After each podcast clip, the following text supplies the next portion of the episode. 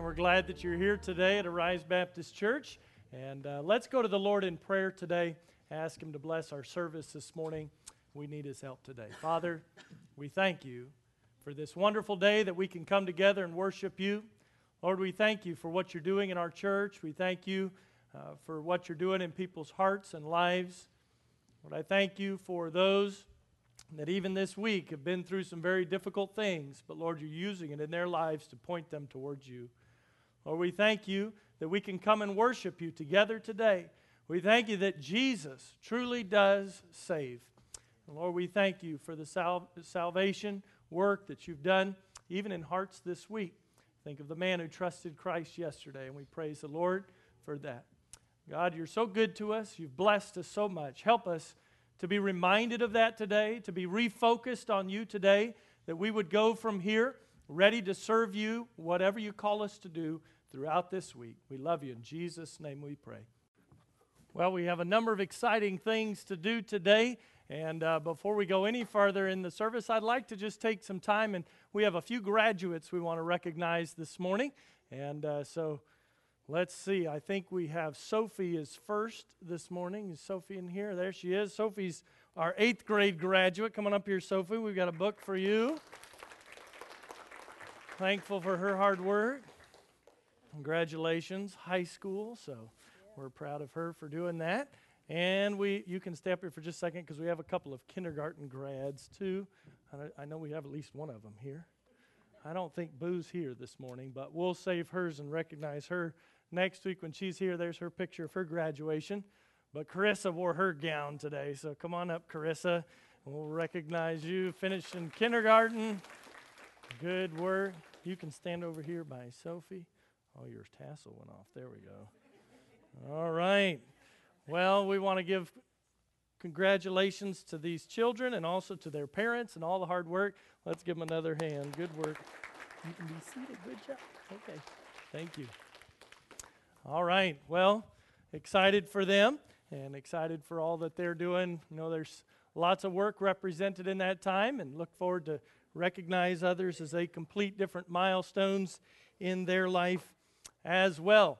Speaking of milestones, next Sunday, or I guess this Sunday technically is officially promotion Sunday. So by next Sunday, those that are moving up into the youth group will be doing that, and those that are moving into into the different classes and things for the children. They'll be doing that as well. So we're very excited for them to be able to move up and do those things. Sure, I'm excited, looking forward to this Saturday for our youth rally. That'll be our, some of our teenagers coming up into the youth group, and we'll have teens from several churches here for that day on Saturday, June the 1st. It starts at 11 o'clock. So hope you make plans to be here for that. I mentioned in my prayer this morning, but wanted to praise the Lord uh, for a man that trusted Christ yesterday and just around the corner over here. So praise the Lord for that. Pray for us as we continue to go and visit with him and encourage him in the Lord. Thankful for faithful folks out sharing the gospel of Jesus Christ. I was also encouraged this morning even to get a text from somebody said, Pastor, yesterday for the first time I led somebody else in prayer. I prayed together with somebody out loud. And you think, well, what is that? Well, for those who've been saved a long time, maybe you don't remember your first time. But for those of you who haven't, that's a big step. And I'm thankful for that, that somebody would do that as well. Thankful for God's working in people's hearts and in people's lives. Well, this morning, Freddie's going to come and read to us from God's Word, John 17, verses 20 through 26. We're finishing up this wonderful chapter of Jesus' prayer as he prepares to go to the cross Freddie, why don't you come and read that scripture to us here?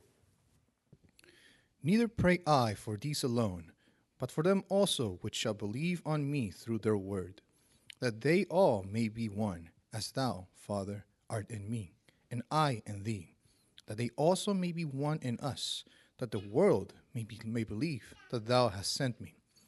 And the glory which thou gavest me I have given them, that they may be one, even as we are one I in them, and thou in me, that they may be made perfect in one, and that the world may know that thou hast sent me, and hast loved them, as thou hast loved me. Father, I will that they also, whom thou hast given me, be with me where I am, that they may behold my glory, which thou hast given me. For thou lovedst me before the foundation of the world. O righteous Father, the world hath not known thee, but I have known thee, and these have known that thou hast sent me. And I have declared unto them thy name, and will declare it, that the love wherewith thou hast loved me may be in them, and I in them. Well, we'll be dismissing our children out to their junior church time. Brother Josh and Sister Anna, thankful for all that their work that they do with them. They're hearing from the same Bible that you're hearing from. They're hearing the same truth that you're hearing. And I'm thankful for folks who will take it and put it right where they can understand and make it simple for them because God's Word is applicable to all of us, isn't it? Word of God, the Bible says, is given by inspiration of God and is profitable for doctrine, for reproof, for correction, for instruction in righteousness, that the man of God may be perfect, truly furnished unto all good works. 2 Timothy 3 16 and 17. Well, go ahead and turn in your Bibles if you haven't already to John chapter 17 this morning. John chapter 17. We've looked at this chapter in three different pieces. The first, two weeks ago, as we looked at the beginning of Jesus' prayer, as Jesus prayed for himself and prayed that he would be ready to go to what God had called him to do. And what had God called Jesus to do? Jesus said he came to seek and to save that which was lost. Jesus came and he came to be crucified. He was born to die so that he would then rise again, giving us victory over sin and over death. And so Jesus prayed for himself as he prepared for this very, very difficult time that he would go through. And I'm so thankful that God gave him the strength to go through this time. Jesus then continues on in his prayer as he prayed for his disciples, those that followed him. And I think as we looked last week, there's a lot of things we can learn from that portion of Jesus' prayer, really in two pieces. He prayed for perseverance, that they would continue in their faith, that they would continue to have the joy of the Lord, that God would give them strength to go through. He play, prayed for perseverance or, or for preservation, I think is how we put it last week. And he also prayed for their sanctification. That God would sanctify them through his truth. In verse 17, he says, Sanctify them through thy truth. Thy word is truth. To be sanctified means to be cleaned up, to be set apart, to be used for something special. Then we saw in the next few verses there that Christ has sent his disciples out into the world. He wanted his disciples to be sanctified, to be set apart, to be used for something special, to be used to be sent out. And then we saw in verse 19 as Jesus said, And for their sakes I sanctify myself. Jesus set himself apart. He put himself in a special place. The Bible says in Philippians chapter 2 that he made himself of no reputation. And he took upon himself the form of a servant and was made in the likeness of men. And being found in fashion as a man, he humbled himself and became obedient unto death, even the death of the cross. Jesus set himself apart to do what God had called him to do. Said Jesus back in verse 19 of John 17, he sanctified himself so that they may also, that they also might be sanctified through the truth. And as we think about that in our own lives, what has God called us to set ourselves apart to do? So that we might, through our testimony, through our service, through our witness, through our faithfulness to the Lord, that others might be sanctified as well. God's given us a wonderful charge to do that. But let's look now in verse 20. I want to read, our first point really comes from verses 20 through 23. Jesus says, Neither I pray for these alone. So he's not just praying for his disciples that are on the earth right now at that point in time. He said, But for them also which shall believe on me through their word. Think about what he just said. Jesus is praying for you. If you've believed on Jesus Christ, if you know that you have eternal life through Christ, you are included in verse number 20. he says, I don't just pray for these alone, but for them also which shall believe. It hadn't happened yet. Can you think about that? Jesus, some 2,000 years ago, because he's God, could look all the way down through all the years, centuries to where you are right now. And he prayed for you. He said, But through which shall believe on me through their word. I mean, think about where this started. Jesus is speaking in this prayer. He's praying to God. Around him are some 11 faithful disciples. It's a pretty small group, ragtag bunch. They didn't have any money.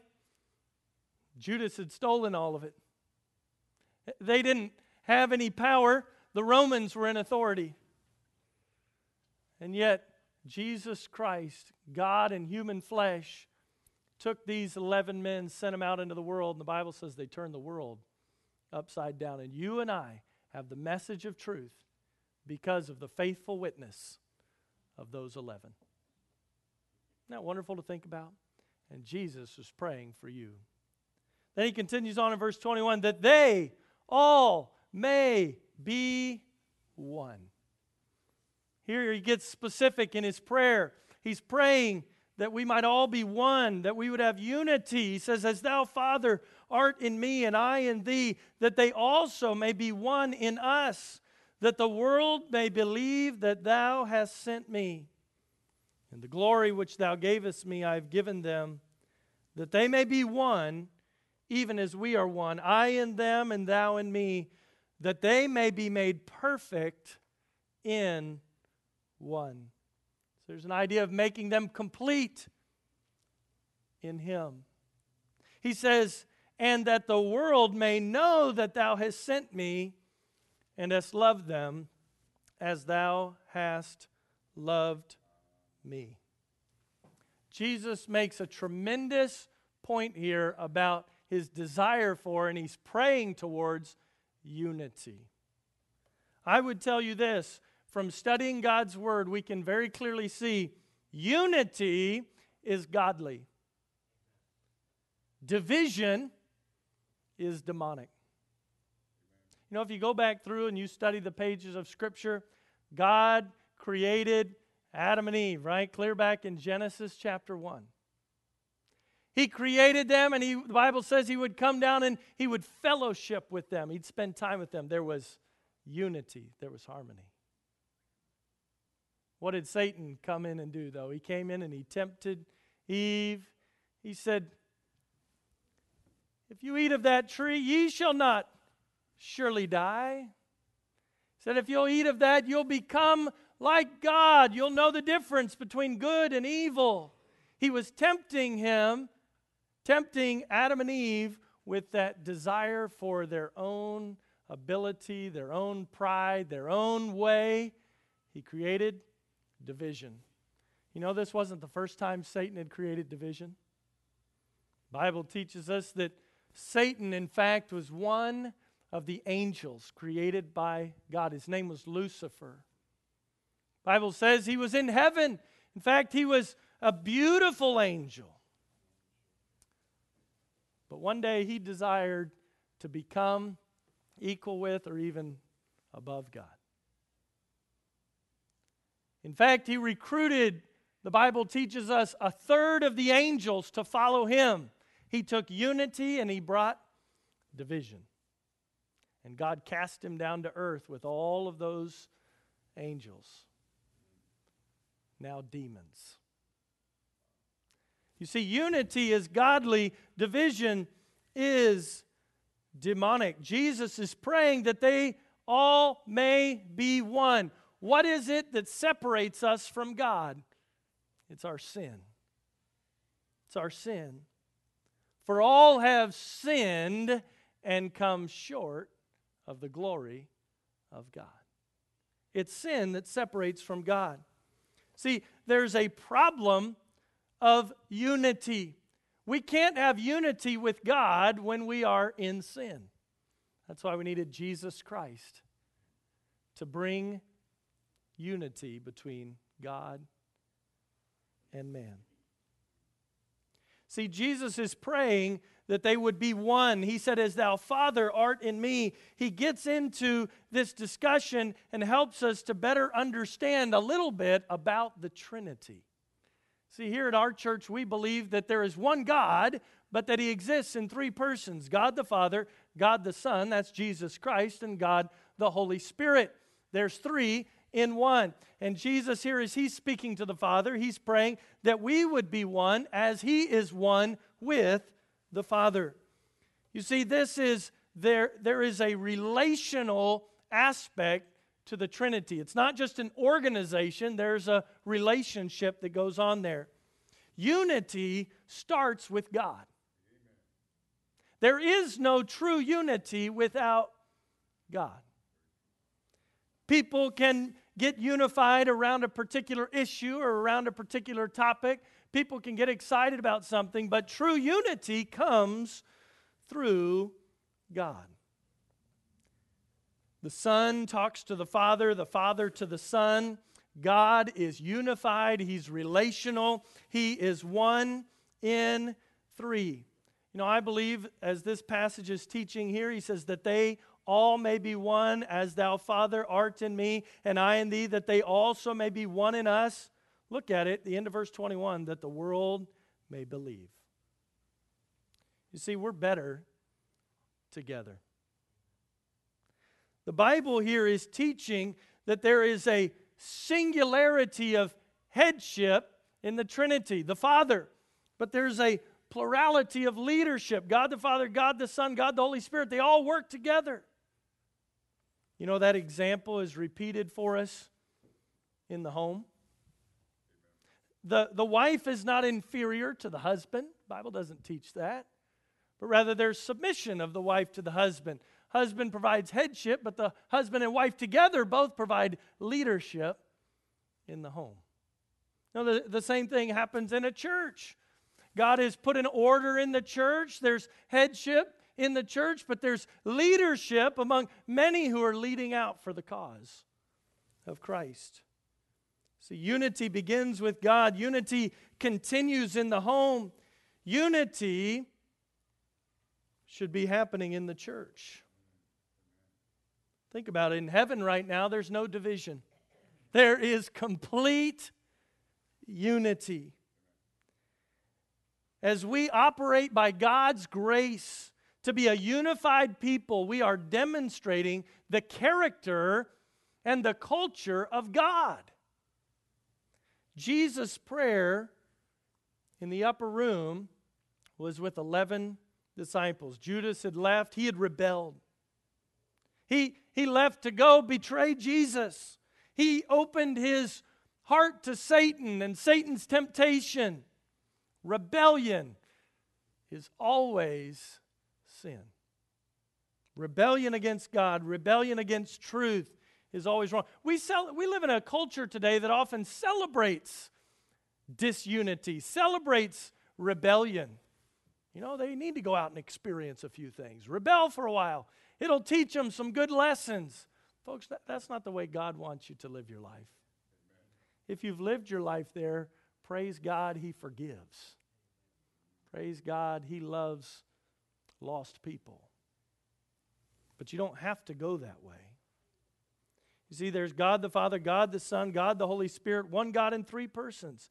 There is unity, though. I want to stress this point. There is unity without uniformity. So while there's unity in the Godhead, they all function together, they all work together, they have different functions, different things that they do, different tasks that they perform. I think that's important as we think about a home, right? There's different tasks being performed in the home. That's okay. That's not a lack of unity. Same thing happens in a church. We ought to have unity, not uniformity. You say, what are you trying to explain? Think of it this way the difference between a home and a prison. In a prison, you have uniformity. Everybody wears a uniform, everybody eats the same thing. Everybody has to walk on the same lines. Everybody has to follow exactly the same rules. They want there to be complete uniformity. In a home, there's unity. people wear different clothing, they sleep in different size rooms. They have different schedules and things as they go about taking care of things. Why? Because maybe the husband, he's out taking care of his things, the wife is taking care of her things, the children are doing what they're supposed to be doing, but it all comes together in a good home, and there's wonderful unity. This is what Jesus was praying for that we would be one as God is one with the Son. Same thing should happen in a church. I'm thankful this is not a cult. If it was a cult, we'd all look exactly the same. We'd be wearing the exact same clothes. We'd be, you know, saying exactly the same things. If you get into a place like that, you're in the wrong place. We're not here trying to create uniformity, but rather unity around Christ. That's why you may make some different choices than I make in your home. And that's okay if it's your goal to put Christ first. You may choose to educate your children differently than how I educate my children. That's okay as long as you put Christ first. You may work in a different occupation than I do, and that's a good thing because if this whole church was just preachers, we'd be a really poor church, okay? I'm teasing. It's more than that, though. There's so many different gifts and abilities and things necessary to fulfill what God has called us to do as a church. See, Jesus his desire is for unity. But too often, as human beings, we like to step past unity into uniformity. You see, unity is relational, uniformity is organizational. It feels safe to get put into an organization. Here's my slot, here's what I do, here's where I go, I'm in the organization.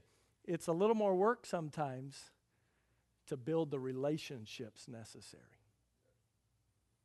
See, people don't come to Christ, people are not made into true disciples of Jesus Christ just because we have a great organization. And I'm not against organizations, I'm just saying if we stress the organization over the relationship, I think we've lost our purpose, lost our focus. Jesus is preaching, or Jesus' prayer is for unity. Sometimes it's more comfortable to be in an organization. Because when I'm in an organization, I don't have to worry too much about what goes on outside of my little world. But when you're a relationship, all of a sudden, you're caring and concerned about what other people are doing. You're concerned about the person who's missed a few weeks at church. Are they sick? Are they in the hospital? Something happened? Why? Because you have a relationship with them. It's a lot easier to cut somebody off when they're just in an organization. We can hire and fire.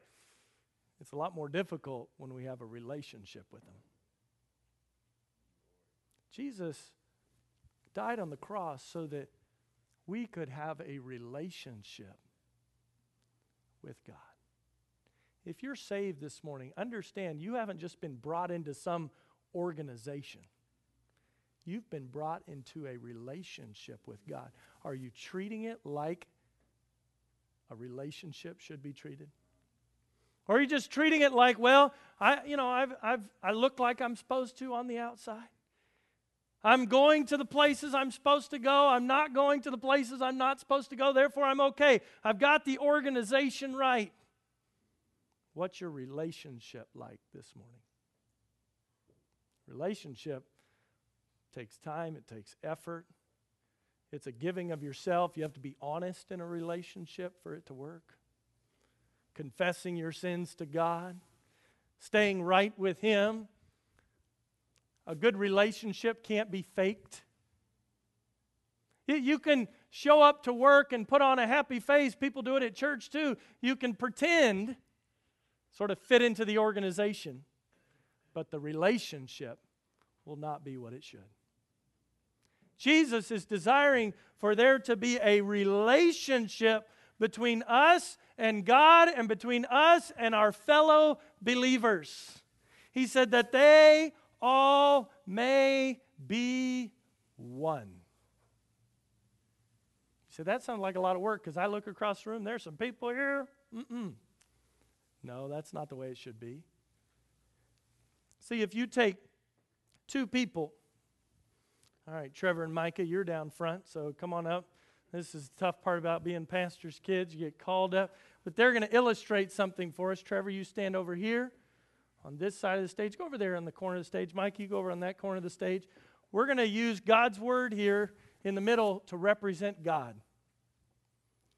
Now, these are brothers. They get along pretty well. They're good friends.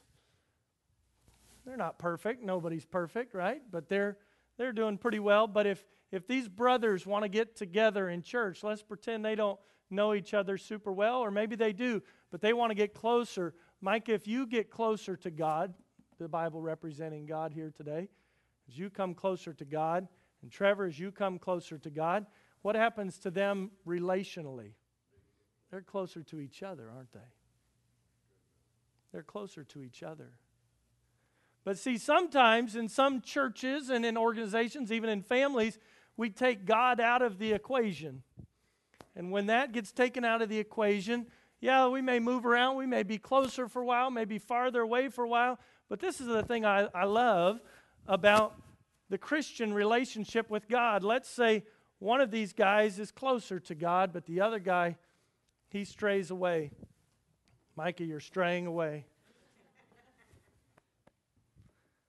But this guy who's firmly attached to God, he's much better equipped to reach out and encourage this guy and bring him back, isn't he? Because he has the Lord. Versus a human relationships without God. It's just you against the world. I'm so thankful that greater is he that is in us than he that is in the world.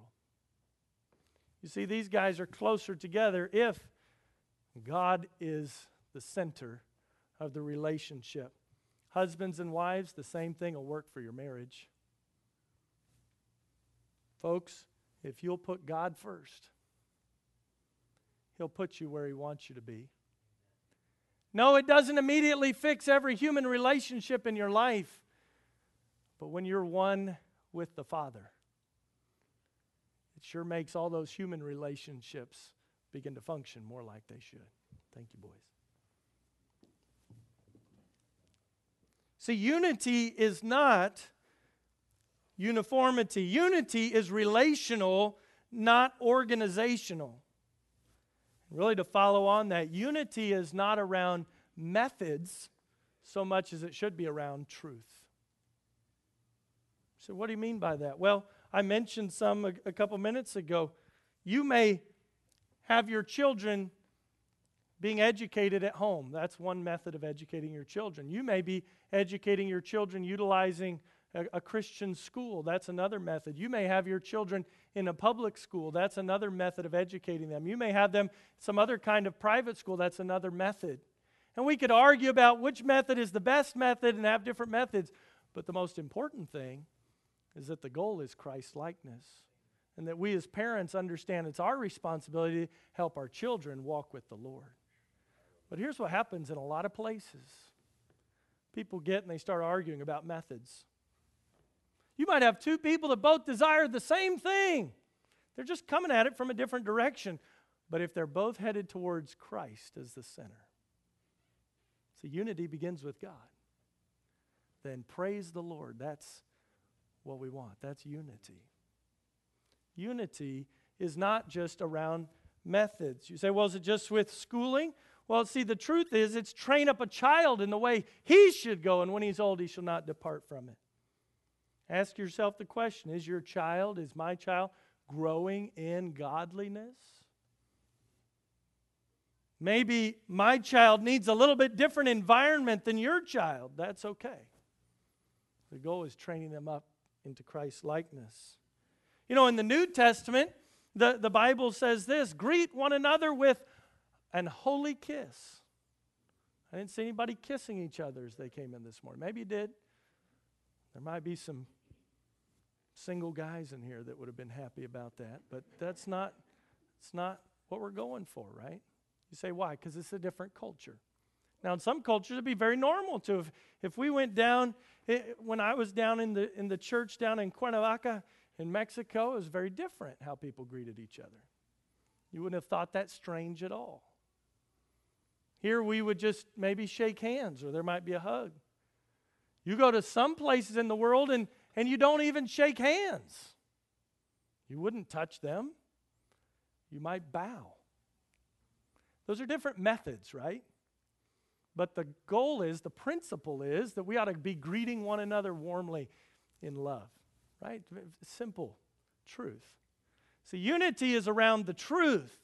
It's around the principle. It's around God's word. It's not around methods. Some of you got here this morning in a van, some of you got here in a car. Sometimes we have people come that walk. That's great. That's different methods, but the goal was the same to come to church and worship God together. There are different ways that we can share the gospel with others. Some of you are sharing the gospel with some coworkers. I heard some stories this week of people that had opportunity to share Christ with others. You know, this morning I was picking up donuts at, at Shipley like I do, and I was talking with some of the guys down there I talked with, and one of them said, Hey, you're a preacher. What do you think about all this Roe versus Wade stuff? What do you think about all this abortion stuff? I said, Well, I can give you my opinion, but let me show you what the Bible says in Psalm 139 how God formed us even when we were in our mother's womb. How his he, he, he wrought our parts, I'm paraphrasing here, curiously wrought our parts as he, as he understood us even from the moment of conception. And, and then I said, well, and, and think of Jeremiah. He talks about that God had a plan for his life even before he was born. I said, This is what the Bible says. And he goes, That's right. Praise the Lord. See, you can share Christ at the donut shop, you can share Christ at your office, you can share Christ on Brinkman Street. And people can hear the gospel, and they should if we have the testimony for Christ. The unity is not around methods, unity is around truth. Uniformity happens around methods. And please don't misunderstand me, methods aren't bad. But we've got to make sure that Christ is the center, not the method as the center. So these are some things that unity is not. It's not uniformity. It's not organizational. It's not around methods. Three things unity is unity is God at the center, God first.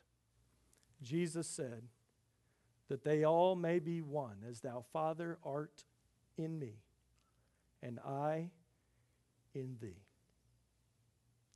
Unity is the result of loving, humble service. Jesus is about to die on the cross.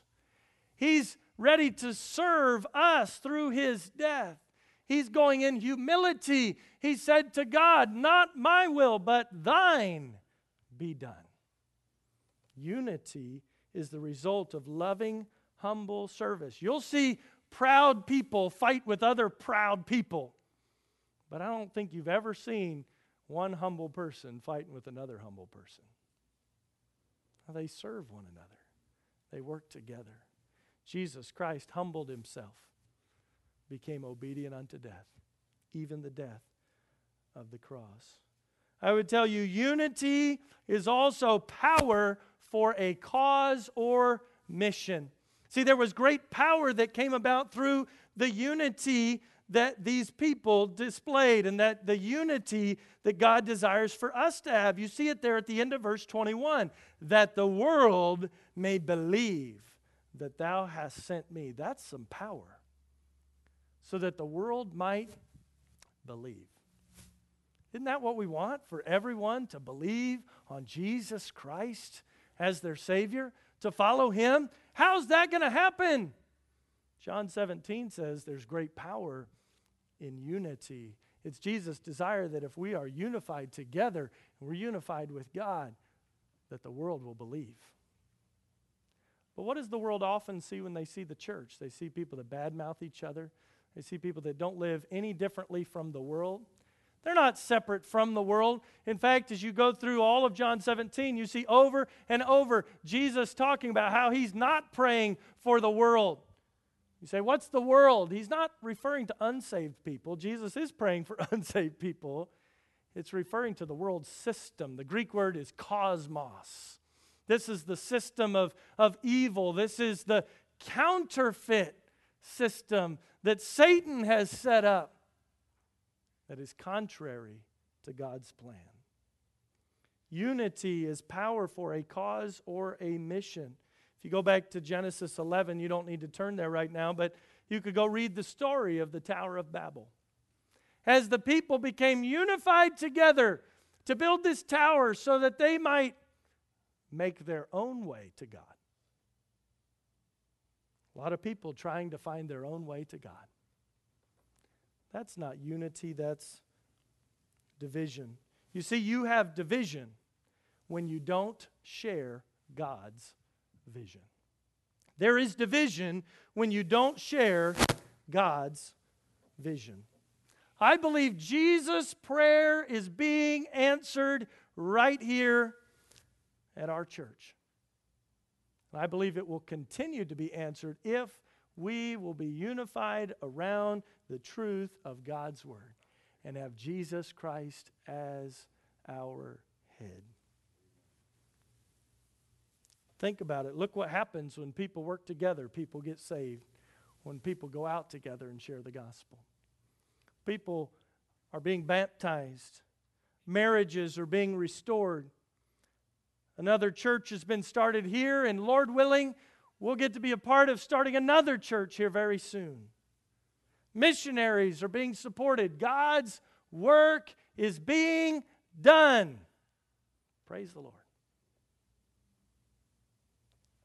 A friend of mine this morning who's he was here about a year ago, Chris Brown. He's starting a church up in Ferguson, Missouri.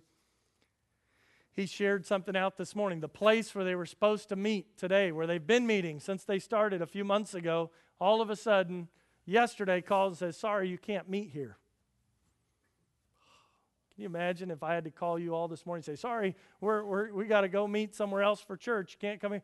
You know how challenging that would be.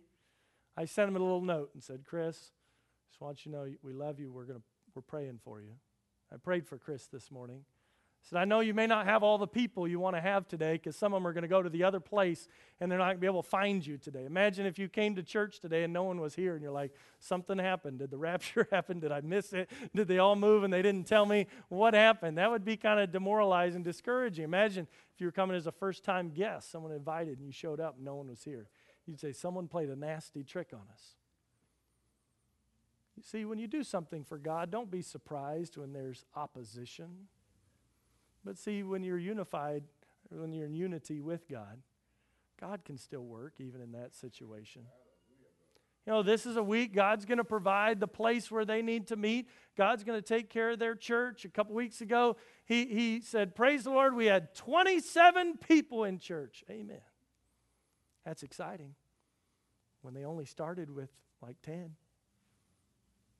We got excited when we had 27 in church for the first time the 27 of you that were here are nodding your heads because you remember.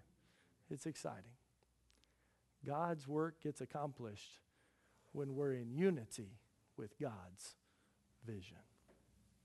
So Jesus continues on, though, in this prayer. He really stresses this idea of unity. Let me just read to you again here, verse 22. He says, The glory which thou gavest me, I have given them, that they may be one even as we are one. Isn't that wonderful to think about? Jesus' glory as He lifts up the Father. He's given that to us. We have the opportunity to be able to glorify God now because of what Christ has done for us. We don't get to bring glory to God on our own. We bring glory to God when we accomplish His purpose. Jesus said it in verse 23 I in them, and thou in me, that they may be made perfect. We're complete with Christ. Without Him, we just are, we have a big missing part. We have a big hole. He says, and that the world may know. He reiterates what he said back in verse 20 that they shall believe on me through their word. Verse 23 that the world may know that thou hast sent me and hast loved them as thou hast loved me. Boy, there's so much there. I would ask you, in the way that you live, your relationship with God, your relationship with your other fellow believers in the church, is that a testimony to others that you've been sent just like Christ had been sent? That you love others, that you love each other as you should, and that Christ then loves them? I've heard testimonies very recently, in fact. I heard a story. This is a very sad story. Say, well, this is an extreme case. It is. Heard of a lady, she was visiting a church. A pastor friend of mine told me this story. This happened in his church. A lady visited the church.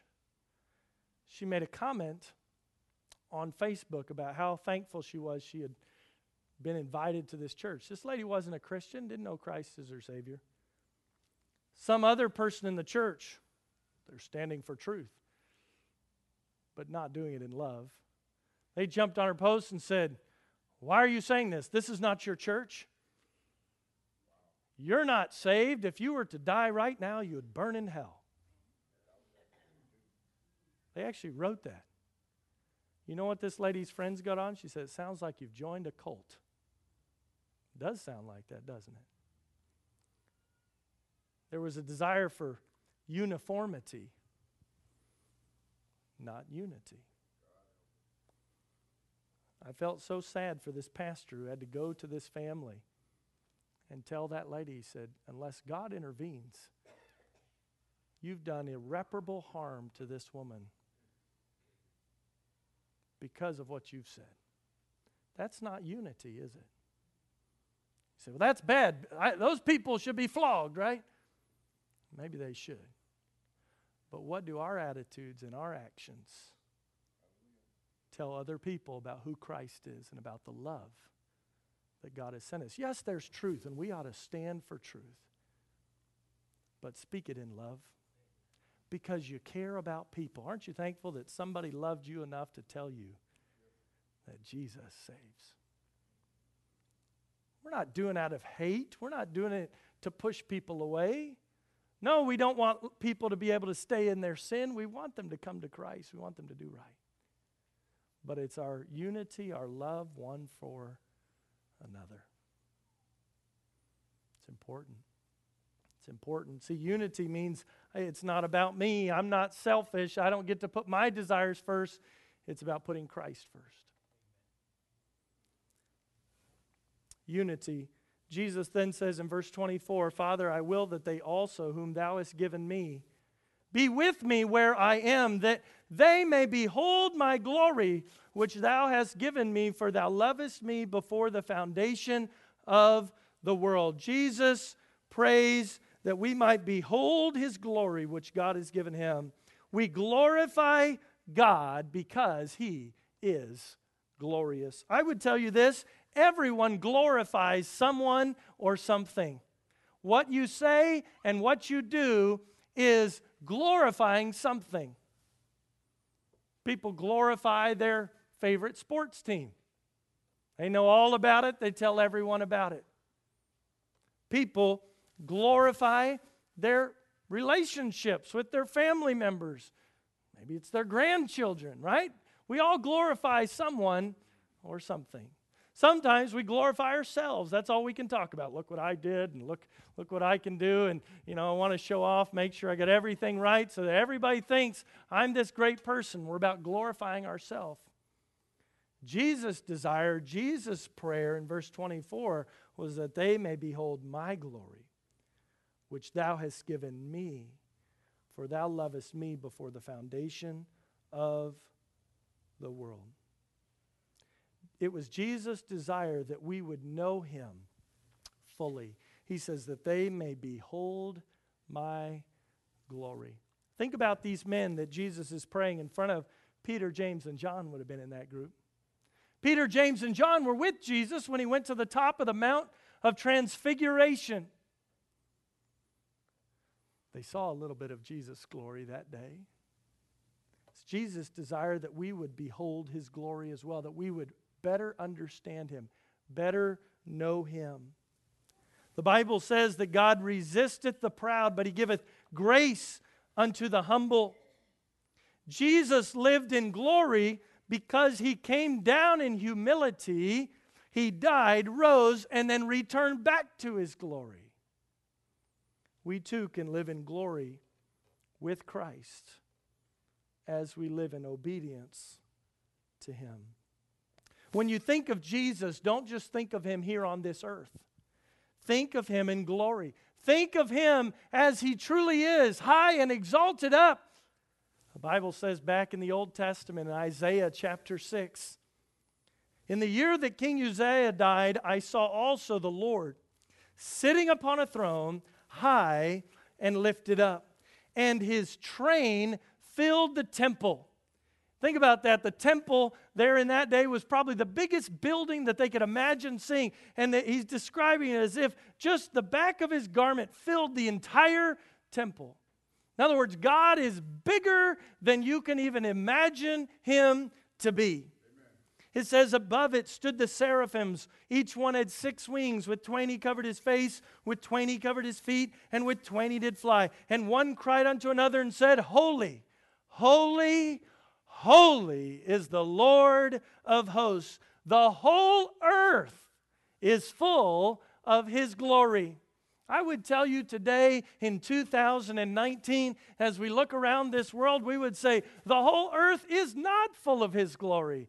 But I want you to know today that there's coming a day when Jesus Christ will return to rule and to reign. And what Isaiah saw that day will be reality. The whole earth will be full of his glory. And we have a responsibility now and a great privilege, yes, even now, to bring glory to God through what we say, through what we do, as we are uni- in unity together with Christ as our head, bringing glory to God.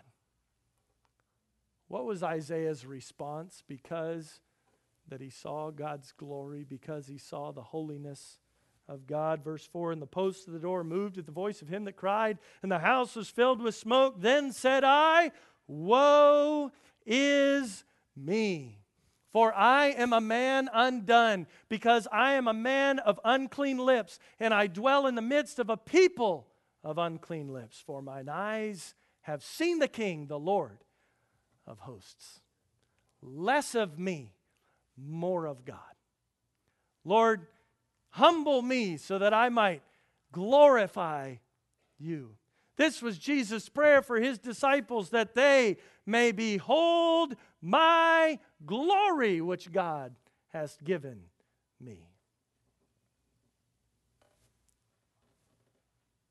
Bible says back in Isaiah 6 and verse 6 Then flew one of the seraphims unto me, having a live coal in his hand, which he had taken with the tongs from off the altar, and he laid it upon my mouth and said, Lo, this hath touched thy lips. Thine iniquity is taken away, and thy sin purged. When we bring glory to God as we should, it's because God has washed away our sin. And when we live before Him as we should, we bring glory to Him. Also, I heard the voice of the Lord saying, Whom shall I send? And who will go for us? Then said I, Here am I. Send me. What happens when we glorify God? God purifies us and He sends us out after He's humbled us. We spend too much time thinking about our own glory, trying to fulfill our own desires, not living in unity with God fighting over methods and issues and little secondary issues instead of saying, no, Christ, Christ is first. We ought to be in unity with Him. Lifting up the name of Jesus, bringing glory to God. I think sometimes we wonder, well, why isn't God using me like I want to be used? Are you bringing glory to Him with what you say and what you do? Are you putting Him first? Are you so caught up in the distractions and frustrations and discouragements and temptations of this world that you've not stopped to give glory to God? Isaiah's response Here my Lord. Send me. Whatever your view of Jesus is, he's bigger. He's grander. He's greater. He's unbelievable. The limits of the human mind mean that we are always straining to get a bigger view of who He is and what He can do. And I would tell you, this is Jesus' desire for us that we might behold His glory. And I would tell you, if you just get a glimpse of the glory of God, if you just get a little piece of seeing what God can do, it will motivate you, it will encourage you, it will give you strength and joy to continue on in service for the Lord because you've seen what God can do. Brother Ed and I last night listened to a sermon from a preacher who talked about this idea that he would just go on for the Lord. Why can he go on for the Lord? Because you've seen his glory. Why do you still get up and try to serve God and put God first? Because you understand the glory of God is at stake. Why do you want to tell somebody about Jesus Christ? Because you've beheld his glory. I would encourage you this morning if your heart is not on fire for God today, stop, get in his word, humble yourself, behold his glory. Behold his glory. And then he finishes out. Verse 25 and 26. So much here. Running out of time, but I'm going to do my best to finish. John 17, 25 and 26. O righteous Father, the world hath not known thee, but I have known thee. And these have known that thou hast sent me. We live in a world today that doesn't know God. But if you've trusted in Jesus Christ, you know him. He says in verse 26, And I have declared unto them thy name, and will declare it, that the love wherewith thou hast loved me may be in them, and I in Jesus finishes out this prayer, he's right back talking about unity. See, we're Jesus, Jesus' rescue crew.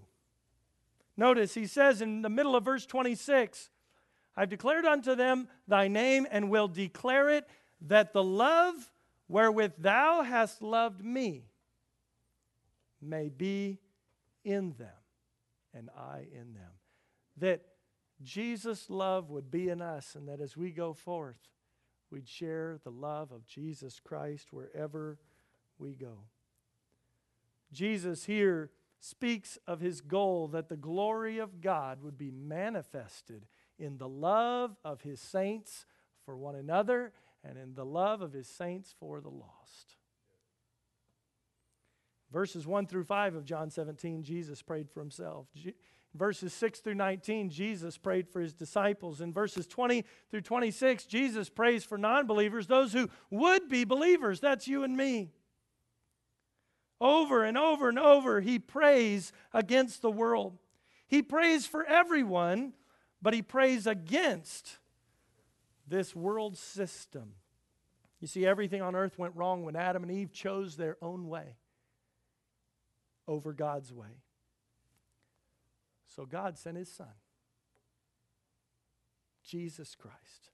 Jesus fought the battle over sin and over death, and he won. Satan tried over and over again to destroy Jesus. He tried to destroy him when he was a baby. Say, how did he do that? By moving in the heart of Herod the king to try and kill all the babies in Bethlehem. They killed all the babies that night except one because God came to Joseph in a dream and said, Get out, take your wife, take your child, get to safety. And he did. Satan tried to destroy Jesus again through temptation. Tempted him three times, the Bible says, yet without sin, because Jesus, the first, second, and third time, used the Word of God, the sword of the Spirit, which is the Word of God, to defeat the temptation of Satan. Jesus, or Satan also tried to destroy Jesus on the cross.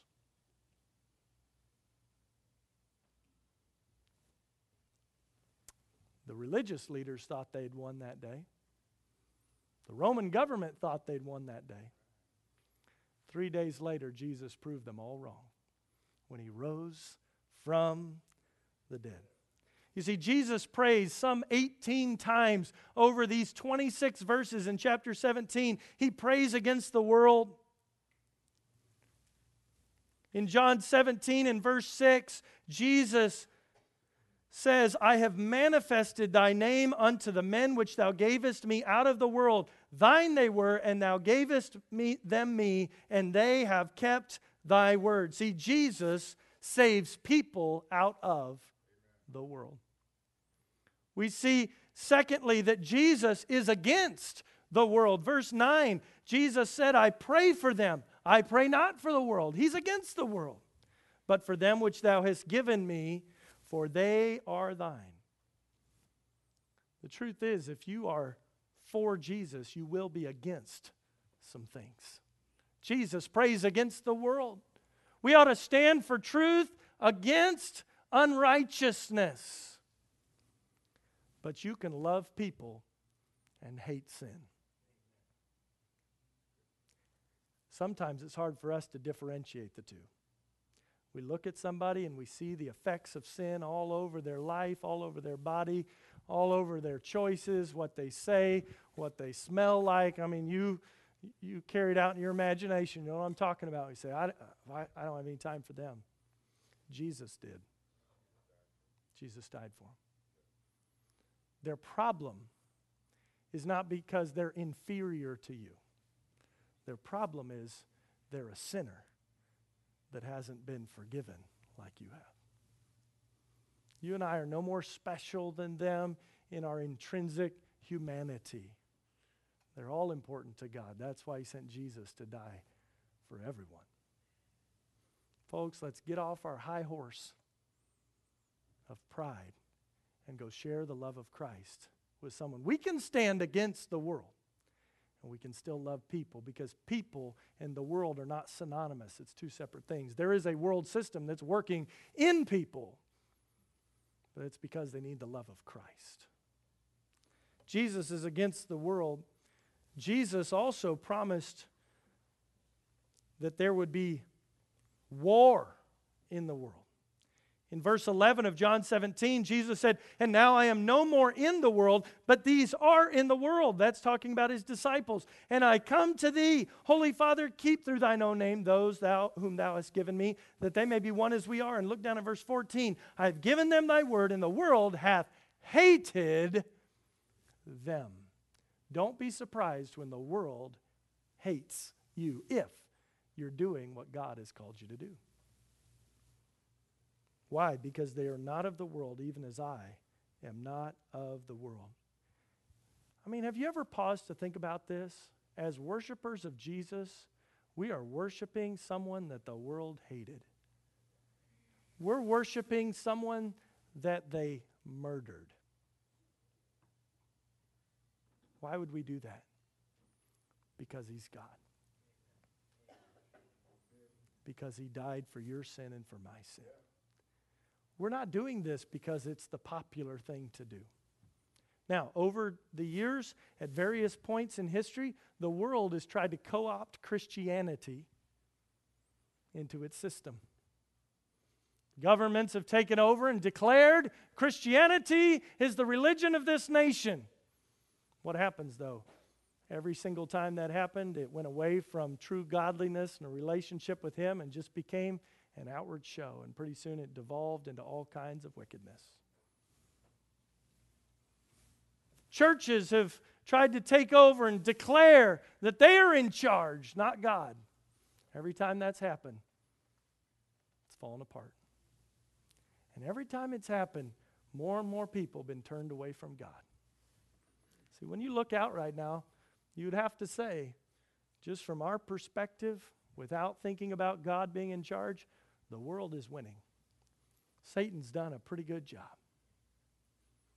But, folks, it's not over yet. If you go to the end of the book of Revelation, the last word is not, oh me, it's amen. Jesus wins. Folks, we got to serve him right here today. You say, well, how am I going to deal with the lies? How am I going to deal with the hate? Respond with truth. I'm being honest with you this morning at the donut place when those guys asked me that question this morning. We live in a culture today. I thought, I don't know what I'm about to get myself into. So I didn't give my opinion. I just said, here's what the Bible says. Amen. Folks, if you'll do that, they may not like it. Had a guy this week, went up to him to share the gospel with him, and before I could even get words out of my mouth, he just looked at me, said, I'm an atheist. Walked on by. Folks, that's sad. If you don't believe in God, why are you fighting so hard against Him? If He doesn't even exist, it shouldn't bother you at all, what I have to say.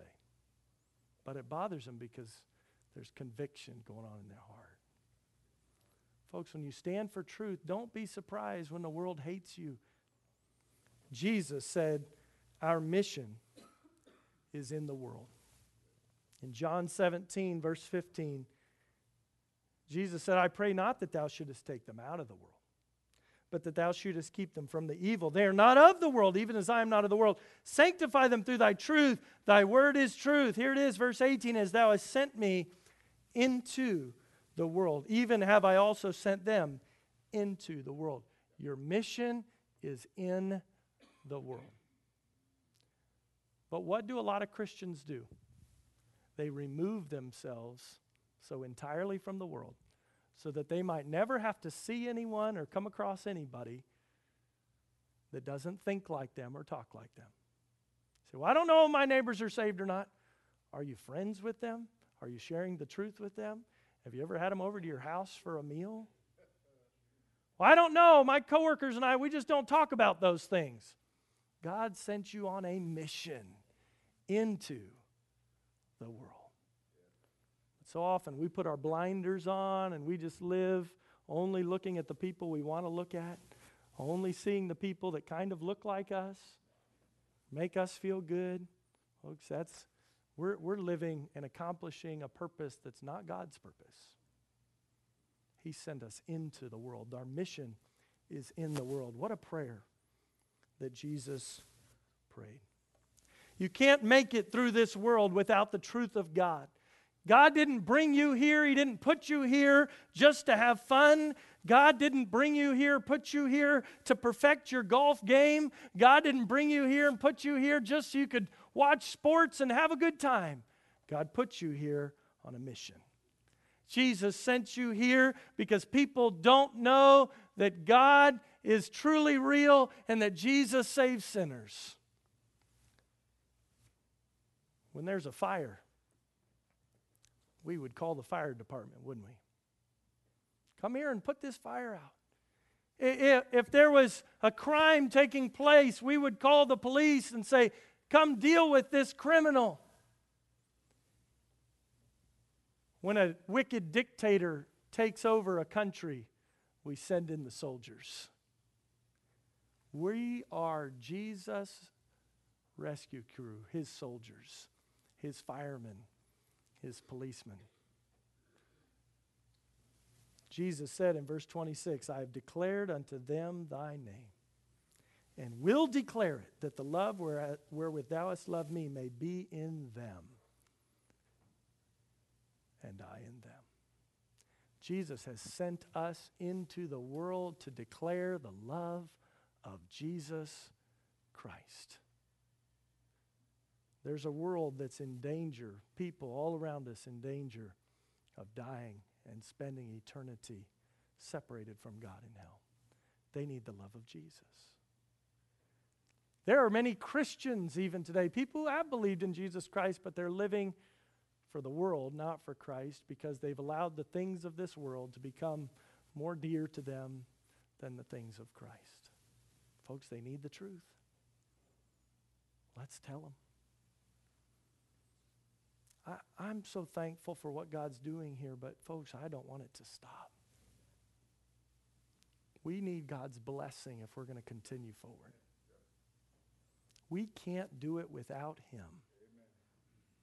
It's not about an organization, it's not about a personality, it's not about having a better show than the place down the road. It's about sharing the love of Jesus Christ through the truth of God's Word. But that requires that you and I, we be unified. Unity, right? Having unity before Christ. Christ is our head. That we bring glory to God. God, what am I doing? Is this, is this something you would have me to do? Is this the truth, or am I just living for myself right now? And as we share the love of Christ, that all may know that Jesus saves. Jesus saves. Would you bow with me for prayer?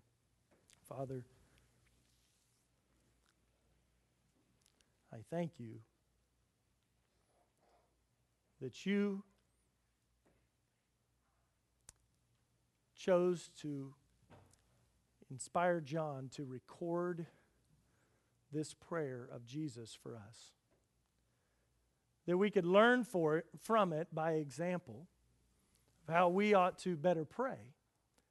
Also, we can learn from it of what Christ's desires were, and, and therefore your desire is for us, what your will is for us. God, as we've studied through this chapter together, uh, the more I study, the more I think there's so much more could be said. But Lord, there's really specific things that we need to be doing and living for you. I pray for each one that's here today. Lord, if there's somebody here today that doesn't know you as a Savior, pray that they'd be saved. Lord, for those that know you as Savior, I pray that they would commit to following you as they should. Lord, to put aside their petty differences and put Christ in the center of their life. That they'd walk with you as they should. For it's in Jesus' name we pray. Amen.